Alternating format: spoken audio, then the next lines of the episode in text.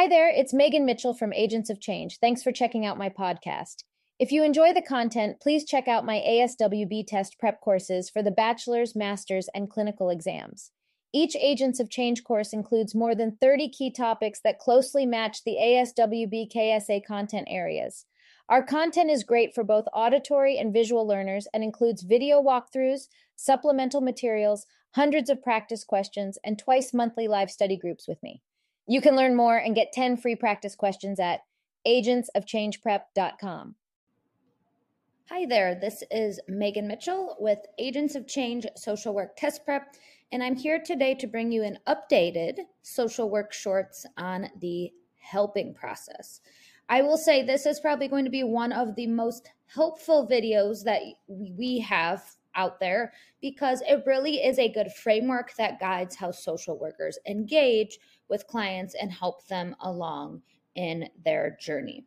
So, I'm going to break down what the steps are and how you can apply this when looking at questions on test day. So, you might be asking yourself, what is the social work helping process? You may have also heard it referred to as the generalist model, but basically, what this helping process is, it's a series of steps that we as social workers use to work with clients when we're helping them resolve their issues or problems, right? We have to have a starting point and we have to have an end point. So I will explain why this is helpful for first and next questions. And I will go through each of the different stages and explain what you would do as the social worker in each of these stages. Here are our six stages. The first is engagement, the second is assessment. The third is planning. Fourth, intervention. Fifth, evaluation. And six, termination. And why is this helpful for first and next questions? Because if you get a question on test day that says, What would you do first or what would you do next? This model this process will help you determine where you are with that client because what you do in the first stage, engagement, is very different than what you would be doing later down the line with intervention, evaluation, termination. So it kind of gives you a good touch point of where you are with the client, and it really helps you tune into the clues that the question stem is giving you. And some people like um, memory tricks. So, our memory trick for the social work helping process is eat, pie today. Eat would be engagement, assessment, pie, planning, intervention, evaluation. Today, termination. So you're really using those first letters, eat a pie today. If you look, it's the first letter in those different stages. So if you're looking for a little memory trick. That is one that some people have used with success to kind of help them jog their memory when they are trying to remember these six stages. So let's jump right into our first stage, which is engagement. Engagement is generally done in the first session. Of course, I do want to preface this by saying every situation you're in is going to be different, every setting is different, um, but this is kind of the general framework that we are going to work from today. So, engagement. What are we doing here? We're doing exactly what it says. We're engaging the client. We want to ensure the clients come back for a second appointment. So, engagement's really important. Engagement allows us to build rapport and establish trust with clients, right? We want to make them feel comfortable. This is our first opportunity to meet them and start to build upon that therapeutic relationship. So, what else happens in engagement? You're building rapport, you're establishing trust, and then you're also kind of giving them the nuts and bolts of what's going to happen. So, you would discuss confidentiality, you would make sure you get informed consent, you would discuss boundaries, expectations for treatment. It's really generally like I mentioned that first session, but you should be building engagement throughout because we know that it's not a one and done thing rapport is built over time, but engagement is our first opportunity to begin working with the client. So it's really important that we are putting our best foot forward to meet the clients where they're at and engage them in whatever way is appropriate for that client, right? This takes some creativity and flexibility on the work of the social worker because how you engage one client might be very different than how you engage another because people are going to come in with different levels of motivation, different presenting problems, and overall, sometimes some clients come in and they might be skeptical of services. So it's really meeting the client where they're at in the engagement phase. The next step is assessment. And people sometimes get tripped up on this part. Assessment simply means we are collecting more information. So, assessment is the point in treatment when we are determining what the client's presenting problem is, right? Collecting that information. Why are they with us to seek services? So, here we are collecting a variety of different information. And every agency, every setting is going to be different. You might use certain tools to collect the information. You might have um, a set of questions that you use. This might be a biopsychosocial assessment. We're really trying to get a holistic idea of everything that plays a factor in that client's life. So here we're determining the strengths and weaknesses so we can identify which areas we want to work on in treatment but like I said here, we're just collecting information. And you will see as we work through these steps, they build upon each other. So we are probably going to get more information out of a client if we really did a great job of engaging them and building that trust and they feel comfortable with us, right? They might be more willing to share information with us, which in turn helps us with treatment planning and it helps us design a course of goals and objectives that we want to work on with that client. So, what's an example of assessment? In this phase, you may determine anxiety is the main problem you will work on in treatment, right? We need information though to know that anxiety would be the presenting problem that we are going to work from. So, stage one was engagement, stage two is assessment. Stage three is planning. So we've engaged the client, we've collected information. It's time to get planning for what you're going to do and kind of designing that roadmap for how you want treatment to go. So here you might be goal setting and objective planning. I always say with planning, you want to involve the client as much as possible. You also might be starting to decide what treatment modality you're going to utilize. So are you using CBT? Are you using ACT? Are you using DBT, play therapy, or maybe a variety of different modalities? So, what is planning? It's really making an action plan for the next steps, right?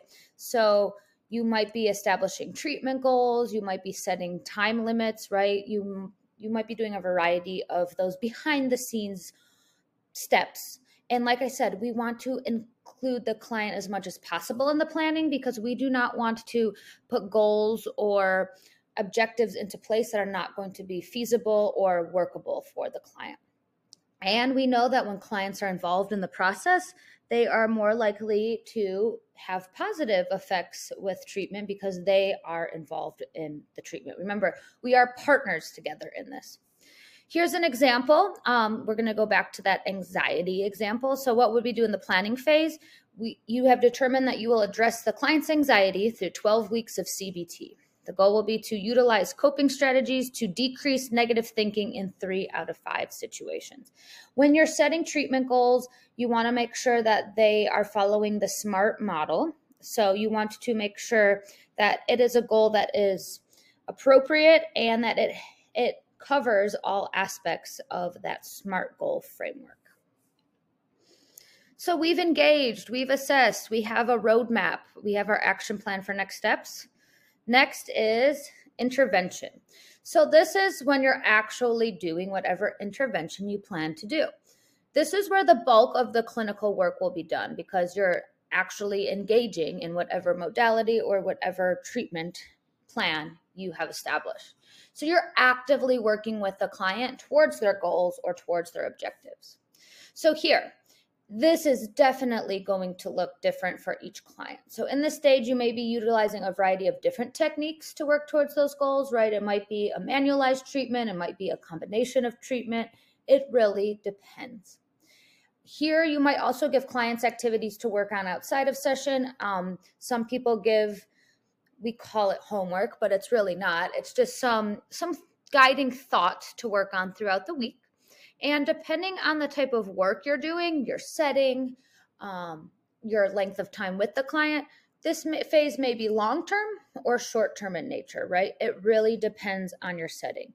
If you're in more of a crisis setting, that might be a more short term phase because you are trying to get the client to stability. But maybe if you're in private practice, it might be more long term in nature. Here's our example. We're going off of that anxiety CBT example. During the intervention phase, you'll be utilizing CBT, cognitive behavioral therapy. This may include working on distorted thoughts, practicing muscle relaxation, and mindfulness. So we're doing the CBT work with the client in the intervention. The next step, step five, is evaluation. And we know that in social work, it's part of our code of ethics that data has to be a part of the work that we do. So, in evaluation, we are looking at the client's progress. Have they made progress towards their established goals? How are they, they responding to treatment? Are there areas of your work together that needs to be changed? Is this treatment modality working, right? Maybe you're like, we need to change things up you are collecting more data here to help determine what the next steps will be. And evaluation is so important, and it's important that you do it ongoing. So, yes, it's step five, but you should continuously be collecting data because you wouldn't want to get 12 weeks into the work with clients and you have no data points to show if it's working or not, right? We know that time is valuable to us and our clients. So, we want to make sure that it is meaningful. So, like I said, it's an ongoing process and it's helping us determine what we need to keep or what we need to change in the treatment process. So, here we are. Is it, what you should be asking yourself in the evaluation phase is my client making progress towards a decrease in negative thinking, right? We have those established goals. Are they making progress towards that? Are the CBT techniques and strategies helping the client cope with anxiety? So, how do you collect data with evaluation? This could be formal, it could be informal. A lot of times you might do screeners, um, symptom management, asking questions of the client. And also, we have a lot of knowledge too because we have worked with this client to see if we feel that we are making progress or if they are responding to treatment. So let's imagine it's a perfect world. We've been working with the clients, we have looked at treatment goals and objectives, and they have made significant progress. They have worked towards those treatment goals, and we feel that they are ready for the last phase, which is termination. And what termination means, I do want to note that termination is not just a one time event, it is a process. So, termination simply means that the end of the therapeutic relationship is happening. There, we're coming to a close with the therapeutic relationship.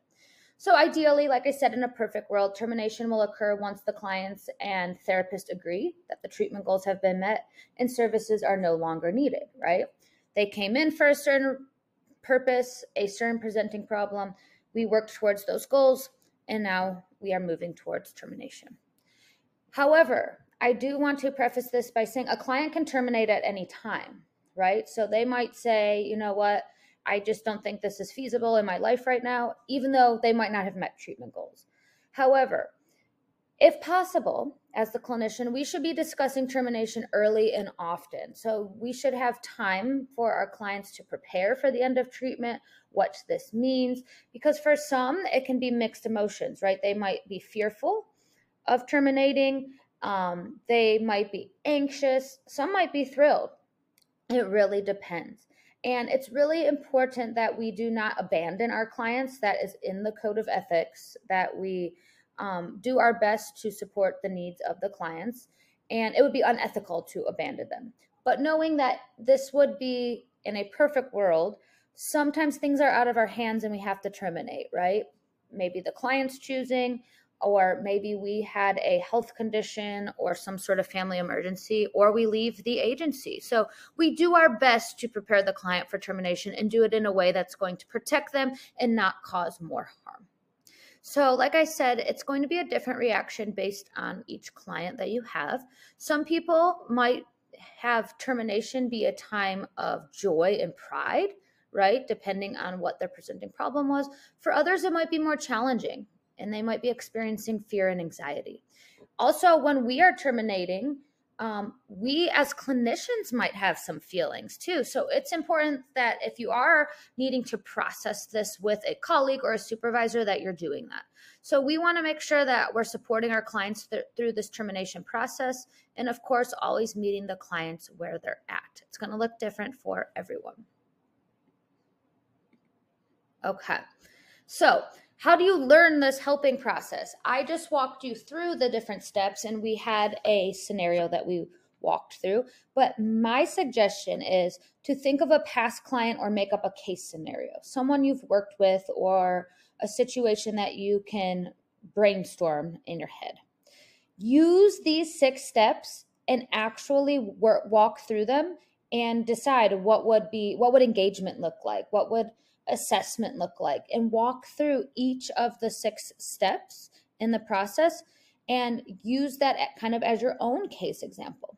So, what would you do with your client at each step in the process? When you are able to make up your own case scenario and use real life examples, it's going to help the information stick. Adult learners learn best by being able to apply it into their real life experiences. So that's my tip for learning the helping process. Find a way that's going to help the information stick for you. That was a brief overview of the helping process. Know this process in this framework and know it well because on test day, you can always go back to these steps and you can ask yourself, where am I in my work with the client? It's going to give you a really good framework to, to develop as you are in the testing environment. So, this is definitely one of the, our most popular topics because it is so applicable to so many different settings. If you're looking for more content, you can check us out on agentsofchangeprep.com. Make sure you're subscribing to our YouTube channel as we have new content coming out. And if you have any questions, you can always feel free to reach out at agentsofchangeprep at gmail.com. There really is something for everyone. And lastly, I want to thank you for tuning in. I want to thank you for taking the step in your journey towards making the next move in your social work career. And remember that you got this. Thanks.